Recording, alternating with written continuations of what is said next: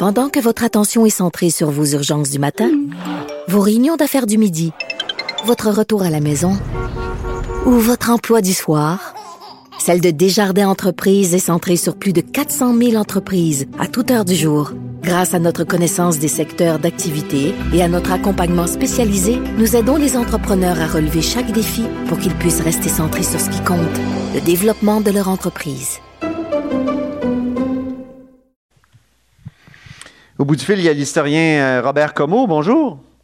Bonjour. Robert, vous venez de faire publier euh, Auteur, euh, c'est-à-dire euh, Mon Octobre 1970, la crise et ses suites. Évidemment, c'est la, grande crise dont on va célébrer le 50e anniversaire bientôt. D'abord, c'est pas évident de publier en pleine pandémie? Disons que c'est arrivé juste à temps. Le livre a été lancé le 11 mars et quelques jours plus tard, les librairies fermaient. Alors, c'est un, ouvrage hein, qui a été fait en collaboration avec euh, Louis Gill, qui m'a beaucoup aidé à structurer tout ça. Et ça porte essentiellement sur euh, la crise d'octobre et plus particulièrement ma participation. Ce n'est pas une histoire globale de tout le FLQ, ni une histoire de toute la crise, mais c'est essentiellement euh, ma participation à Octobre 70. D'ailleurs, votre titre m'a fait tiquer, Mon Octobre. Je comprends que vous racontez votre histoire, mais ça fait un peu euh, écho à un livre qui s'intitulait Ma vérité. Mais je me demandais, un historien devrait-il pas aspirer à la vérité, au moins, on sait bien qu'on ne peut pas l'atteindre, la vérité en histoire, mais et non raconter juste sa vérité? Oui, c'est pour ça que c'est pas simplement un récit disons, autobiographique subjectif, mais comme je suis historien, puis ça fait une quarantaine d'années que je tourne autour de ce sujet-là pour essayer de mieux le comprendre, faire travailler beaucoup de monde autour de ce sujet-là pour essayer d'aller au fond des choses, j'espère bien d'avoir cerné le, mieux possible, mais on ne connaît pas tout. J'ai pas fouillé tous les documents, puis on n'a pas accès à beaucoup d'informations de la police, donc ça reste quand même partiel. C'est pour ça que c'est mon interprétation, parce que depuis 50 ans, il y en a beaucoup qui ont apporté toutes sortes de points de vue. Alors, je voulais réagir un peu contre la théorie de la grande conspiration, que Ottawa aurait été à l'origine de toute la crise. Je veux réagir au mensonge de Carole Deveau, l'indicatrice de police qui a écrit un livre qui m'attribue toutes sortes d'affaires qui sont fausses. Puis j'ai jamais réagi. Fait que là, j'ai décidé de donner ma version, puis de réagir aussi au récit de Louis Hamelin qui est un peu reconstruit euh, de façon assez farfelue à mes yeux, de façon non rigoureuse. Euh, un certain récit de la crise d'octobre. Louis Hamelin, donc c'est un romancier qui a, qui a, publié un livre qui s'intitulait entre autres Fabrication. Fabrication, c'est un essai qu'il a fait après mm. son roman. Il a fait un excellent roman. Dans un roman, on peut dire n'importe quoi, c'est de la création. Mais après ça, il a voulu faire un essai qui était plus rigoureux, mais qui ne l'est pas du tout parce que ça ne s'appuie pas sur des faits avérés. Alors, c'est un peu ça qui, qui m'a entraîné à dire, il faut que tu le donnes il faut que tu réagisses à une interprétation pareille. En même temps, Robert Comeau, vous avez tardé à donner votre, votre euh, vision des choses, votre version des, des événements. Euh, est-ce que ça, ça vous a pas joué un tour? Est-ce que ça n'a pas donné toute la place, justement, d'une part à, celle qu'on appelle Poupette, euh, Carole Deveau, dont vous avez parlé, et au Louis Hamelin, là, qui, qui reconstruisent les événements? Effectivement, je penserais que tout ça tomberait, euh, disparaîtrait du tableau.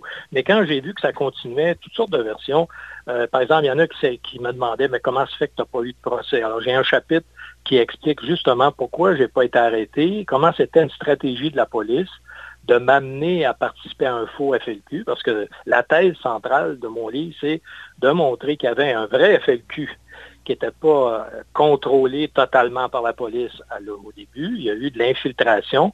C'est ça que j'en parle, comment à l'automne 70, le FLQ a été infiltré par Carole Deveau. Mais je montre surtout qu'à partir de 71-72, là, c'est effectivement la police qui contrôle entièrement un nouveau FLQ avec des fausses cellules, avec Carole Deveau. Et effectivement, moi, on me laissait aller On m'a laissé, on m'a pas arrêté, on m'a laissé aller. Et à chaque fois, on me demandait d'aider ce groupe-là, de, leur donner du papier, de la dynamite et tout ça. Mais heureusement, j'ai dénoncé Carole Deveau assez vite. Et en 71, je l'ai dénoncé assez que elle a cessé de, me surveiller, puis elle s'était remplacée par un autre. J'ai donc eu deux espions, si je peux dire, Carole Deveau et François Séguin. Oui, c'était votre ami, puis vous racontez que ça a été vraiment, euh, comment dire, euh, vous étiez profondément bouleversé. Euh. Un ben, choc même physique, hein? Vous avez, vous avez perdu connaissance? oui, oui, ben ça, ça s'est passé à la commission KEB en 79-80, quand j'ai appris que François Séguin était en fait un indicateur de police, et ça a été révélé par le commissaire Keb, qui, était, euh, qui présidait cette commission d'enquête-là. Alors, j'explique pas mal l'histoire de cette commission-là. Pourquoi je n'ai pas parlé au moment de la commission? Parce que je ne voulais pas incriminer personne, ni m'incriminer moi-même. Alors, j'explique là, évidemment, 50 ans après, je dis, il faut quand même que ça sorte.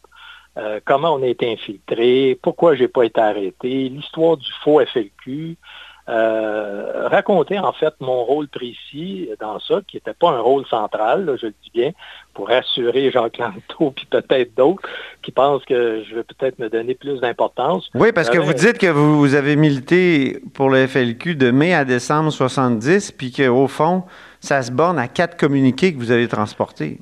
Après la mort de la porte, en plus. Je dis que pendant la crise d'octobre, c'est les choses principales que j'ai fait. Je ne dis pas que j'ai fait que ça, mais c'est principalement là-dessus, c'est-à-dire les, les, communiqués. J'étais un peu la transmission entre les deux autres cellules qui étaient beaucoup plus importantes. Les deux autres, c'est les deux cellules qui ont enlevé Cross et la porte. Mhm. Moi, j'étais, euh, j'amenais aux médias, au fond, qu'on me disait de, dire à l'oreille, je le mettais en papier, puis on envoyait ça en, des communiqués dans les journaux. Alors, j'explique exactement ce que j'ai fait, les raisons qui m'ont amené à ça, mais surtout le contexte international qui est très important, parce que aux États-Unis, il y avait des bombes à chaque semaine avec les Weatherman, les, Black Panthers. Alors, j'essaie d'évoquer ce contexte-là parce que les jeunes d'aujourd'hui, le terrorisme, ça correspond plus aux terroristes des musulmans euh, Les islamistes, euh, oui. Les islamistes, c'est pas du tout le contexte de la gauche de l'époque où il y avait beaucoup d'opposants en guerre au Vietnam, etc. Vous condamnez le terrorisme aujourd'hui, euh, Robert Comon? Oui, ça c'est clair. je montre que c'est une voie sans issue. Puis comment, en fin de compte, le FLQ, peut-être que c'est pas gentil de dire ça, mais on était un peu des enfants parce que quand on regarde les moyens dont disposait la police, on, on se pensait bien bon, mais effectivement, on était la police disposait de, moyens pour... Mais il y a une question scandaleuse que j'ai envie de, vous poser. Euh, est-ce que l'action du FLQ a eu certaines bonnes retombées? Je, suis mal à l'aise même à, poser la question. Oui, moi je pense que les gens ne veulent pas l'admettre, mais je pense que ça a fait connaître, ça a fait connaître la cause indépendantiste et ça a certainement permis indirectement à ce que René Lévesque se fasse élire, dans le sens suivant, c'est que l'habilité de René Lévesque, ça a été à la fois de montrer la gravité de la question nationale, donc ça posait le problème, et de dire en même temps que lui était et son parti était la solution démocratique. Donc si on voulait, et je pense qu'on a dramatisé la question nationale, c'est-à-dire que cette crise-là a montré l'importance et l'ampleur de ce problème-là, parce qu'il ne faut pas oublier qu'une bonne partie de la population, avant la mort de la porte, sympathisait avec le FLQ. C'est pas pour rien que le fédéral a envoyé l'armée, c'est parce qu'il voulait absolument briser le mouvement de sympathie à l'endroit de l'indépendance. Mm-hmm. Et de ce point de vue-là, je, ne suis pas prêt à dire que ça a eu que des que ça a eu un impact négatif. Au contraire, je ne serais pas prêt à refaire ça, mais euh, je ne suis pas prêt à condamner euh, entièrement là, cette, cette opération-là. Évidemment, il y a des raisons. On est contre le terrorisme parce que c'est inefficace aussi. Oui. Mais, euh, là, vous, là, vous admettez une certaine efficacité. Est-ce que c'est délicat de faire ça, non? De faire quoi, là? De l'admettre, d'admettre une certaine ben, efficacité. Je l'admets. Les gens du Parti québécois vont dire que c'était absolument condamnable, que c'était la pire chose qui est arrivée au Parti québécois. Mais c'est pas vrai. Six ans après, le PQ se faisait élire. Oui. ouais. C'est relativement tôt, là, six ans après. Là. Euh, il y a Jacques Lanctot qui a écrit sur le site du journal une critique euh, à la fois euh, positive, mais sur certains points très virulente à l'égard de votre livre. Donc, Jacques Lanctot, l'ancien membre de la cellule Libération, il dit que Robert Comeau s'auto-accuse volontairement est une chose, mais qu'il cite des noms de personnes innocentes jusqu'à preuve du contraire est une chose, est une autre chose, c'est hautement condamnable. Dans tout livre, là, toutes les personnes, les Felkis qui ont été nommés, j'ai fait bien attention de reprendre les mêmes noms de personnes qui ont été citées dans les rapports officiels ou dans le livre de Louis Fournier. Alors, il n'y a pas de révélation sur des noms. Tous les noms qui sont là, on les retrouve soit dans le livre de Louis Fournier, soit euh, dans le rapport de la commission TED. Donc, il n'y a pas de, a pas de grosses révélations. Vous ne faites pas de révélations? OK. Et, si on lit Louis Fournier, on va retrouver toutes ces personnes-là. Euh, peut-être pas euh, avec la même précision. Moi, j'ai peut-être été plus précis dans certains gestes de certaines personnes, mais je veux dire, tous les noms étaient déjà connus. Je fais pas de, il n'y a pas de surprise. Parce que euh, ça. Par contre, ce qui a choqué Jacques, c'est peut-être le fait que j'ai dit des choses comme j'ai précisé qu'il n'était pas le seul à avoir écrit le manifeste, que le groupe de, de Francis Simard, j'ai cité un écrit de Francis Simard pour en finir avec Octobre, dans lequel Francis dit euh, on a tous écrit ce texte-là, c'est pas Jacques Langto seul. Il faut dire qu'il y a eu des querelles à l'époque entre Jacques Langto et puis Francis Simard. Et moi, je dis toujours que j'étais très ami avec Francis Simard. Bon, euh, et je sais pas, peut-être le fait que moi, Robert, euh, oui. puisqu'on parle du manifeste, Il y a dans le manifeste des, accents homophobes. On parle de Trudeau la tapette, on parle de, de, de, Bourassa, mangeur de hot dog. Euh, est-ce, que, est que le mouvement était homophobe à l'époque? Je pense pas. Je pense pas, sauf que ça reflétait l'opinion de la majorité des gens à l'époque. Il faut dire que ça a changé en 50 ans, l'opinion générale sur l'homosexualité. C'est un trait de l'époque, alors? C'était un trait de l'époque. Il n'y avait pas d'homophobie particulière. Mais euh, effectivement, c'est regrettable d'avoir écrit ça. C'est pas moi qui l'ai fait, mais c'est dommage que ça soit retrouvé là. On l'a signalé beaucoup. Mais même dans mon livre, on parle, moi-même, là, je parle un peu de mon orientation sexuelle. Oui. que je n'ai pas voulu cacher rien, là, parce qu'il y a un volet autobiographique dans le livre. Ben oui. Les gens qui le lisent, ils me disent que c'est ça qui les a le plus intéressés. Comment un indépendantiste comme moi, qui avait été au RIM depuis l'âge de 17 ans, comment j'ai pu euh, aller au FLQ, c'est une chose, et puis après, comment j'ai laissé le FLQ pour aller militer dans une organisation maoïste. Alors ça, j'avoue, j'essaye de l'expliquer, mais c'est vraiment le contexte. Il faut se replacer dans le contexte. Aujourd'hui, ça peut sembler surprenant, mais euh, il y avait des raisons pour se révolter d'une part en 70. Il ne faut pas oublier. Oui, vous parlez d'un bidonville, vous parlez de conditions très difficiles au Québec qui n'existent plus, qui peuvent euh, expliquer euh, pourquoi on, a du mal à comprendre cette époque-là. Ben oui, moi je restais à, partir de 49, on a resté à côté des Jacques Cartier. Et c'est vous remarquez, Jacques Cartier, c'était la pépinière du FLQ. Hein. Il n'y a pas juste Francis Simard, les Roses, le docteur Ferron, tout ce monde-là venait de Jacques Cartier, qui était un vrai bidonville. Aujourd'hui, ça a été annexé à Montréal, à, à, Longueuil, et bon, ça a changé. Mais à l'époque, c'était les, les conditions sociales étaient affreuses. Alors j'explique au début comment j'étais très jeune, j'étais indigné par ces, différences sociales-là, puis comment, il ne faut pas oublier, à l'époque, le marxisme commençait au Québec. Moi, j'ai découvert le marxisme à peu près en même temps que j'étais militant indépendantiste, donc, et il y avait toute l'idéologie de la décolonisation. On suivait ce qui se passait euh, en Amérique du Sud. L'exemple du, FLQ, il y a eu la même chose au Brésil. Il y avait des enlèvements comme ça au mm. Brésil. Il y en avait en Uruguay, il y avait les Sandinistes, il y en avait un peu partout en Amérique latine. Puis aux États-Unis, c'est pas du tout le contexte d'aujourd'hui. Il y avait la SDS, le Student Democratic Society. Les étudiants étaient très, très militants contre la guerre au Vietnam et appuyaient la décolonisation un peu partout. Donc, euh, c'est l'époque de Vallière, de Pierre, de Charles Gagnon. Moi, j'ai eu la chance de rencontrer ces personnes-là. et sans doute influencé. Euh, Charles, je l'ai connu dès sa sortie de prison en, février 71. Euh, mais je, connaissais ses écrits bien avant, depuis les, années 66.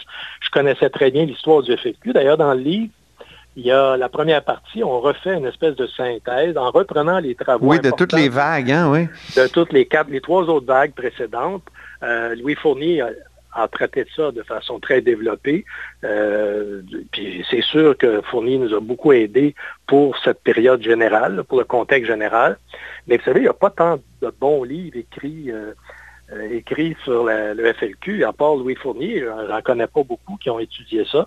Hum. Alors nous, je dirais qu'on a voulu approfondir la quatrième vague, celle de l'Octobre 70. C'est ça. Je vous parlais du coup de la Brinks, euh, dont on a célébré le 50e anniversaire le 26 avril. Euh, et, le coup de la Brinks, ça, c'est avant les élections de 70. Là, il y a des fourgons euh, pleins d'argent qui sont théâtralement amenés vers Ottawa, à l'extérieur du Québec, pour montrer qu'il y aurait peut-être une fuite de capitaux si le PQ était élu. J'ai posé la question à Jean-Claude Rivet. Euh, qui était un ancien conseiller de Robert Bourassa, à ce micro. Puis il m'a dit euh, ben, c'est des militants libéraux un peu craqués qui avaient fait ça. Est-ce que c'était su, ça, que c'était des militants libéraux qui avaient fait le coup de la brise? Non, pas ça. On disait que c'était les anglophones, que c'était les, banquiers qui voulaient faire peur euh, pour pas que les pour faire peur à la population, pour leur dire si vous élisez le PQ, ça va être l'horreur. Effectivement, c'est sûr que ça servait les intérêts du Parti libéral. Mais à l'époque, il n'y a pas eu grand cas de fait de ça. Euh, les péquistes n'ont pas joué très fort à euh, la dénonciation sur le coup, mais c'était quand même aberrant, sur ce coup monté-là. Mais il y avait plein d'autres choses. Hein. Il y avait le maire d'Arapo qui interdisait les manifestations. Il faut, pas, faut penser que même l'armée était venue au Québec parce qu'il y avait une grève des policiers en 69.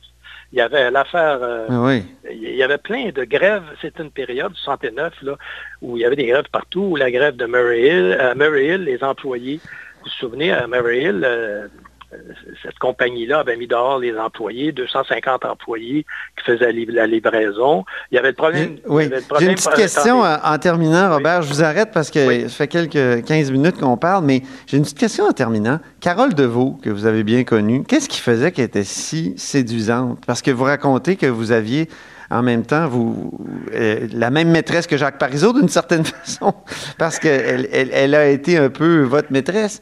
Donc, qu'est-ce qui faisait qu'elle avait autant de... Ben, c'était une très belle femme, faut dire. Euh, à l'époque, à l'époque, c'était une très belle femme. Elle était la, la maîtresse de Parizeau pendant l'automne 70, mais elle était aussi la maîtresse de mon directeur de département à l'université. Elle était la maîtresse de beaucoup de monde de gauche. ça me, et c'est sûr qu'elle travaillait déjà pour la police. Mais tout ça, euh, mais c'était une femme très, comment dire ça, très, qui souhaitait, qui souhaitait être une bataille, qui voulait jouer le rôle d'espion, qui était capable de se déguiser.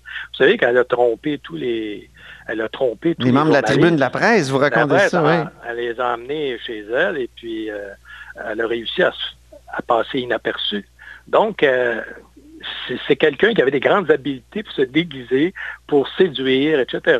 Mais moi, je l'ai démasqué. Effectivement, en avril 71, je l'ai dénoncé devant, devant un congrès d'historiens parce qu'elle m'enregistrait sans ma permission. J'ai demandé pour quel service de police elle travaillait. Et à partir de ce moment-là, on m'en a voulu à mort. C'est pour ça qu'à chaque fois qu'elle a eu l'occasion de parler à des journalistes, c'était pour me dénoncer. Le pire, c'est à l'émission de Paul Arcan où elle a fait preuve vraiment d'attaque basse. Alors, je me suis dit à un moment donné... Vous n'avez pas eu encore de, mise en demeure, Robert Comeau? J'ai eu une mise en demeure il y a déjà un bout de temps. oui, avant la publication du livre. Avant, mais là, il n'y a rien qui s'est produit. Euh, depuis que le livre est publié chez Québécois, il n'y a, pas eu de, pas eu de comeback de ça. Très bien. Euh, c'est tout. Ben, merci beaucoup, Robert Como. Alors, euh, auteur du livre Mon Octobre 70, La crise et ses suites chez VLB Éditeur. Vous êtes à l'écoute de là-haut sur la colline. On, peut le commander chez, dans toutes les, librairies. Ben oui, absolument. Merci. Au revoir. au revoir.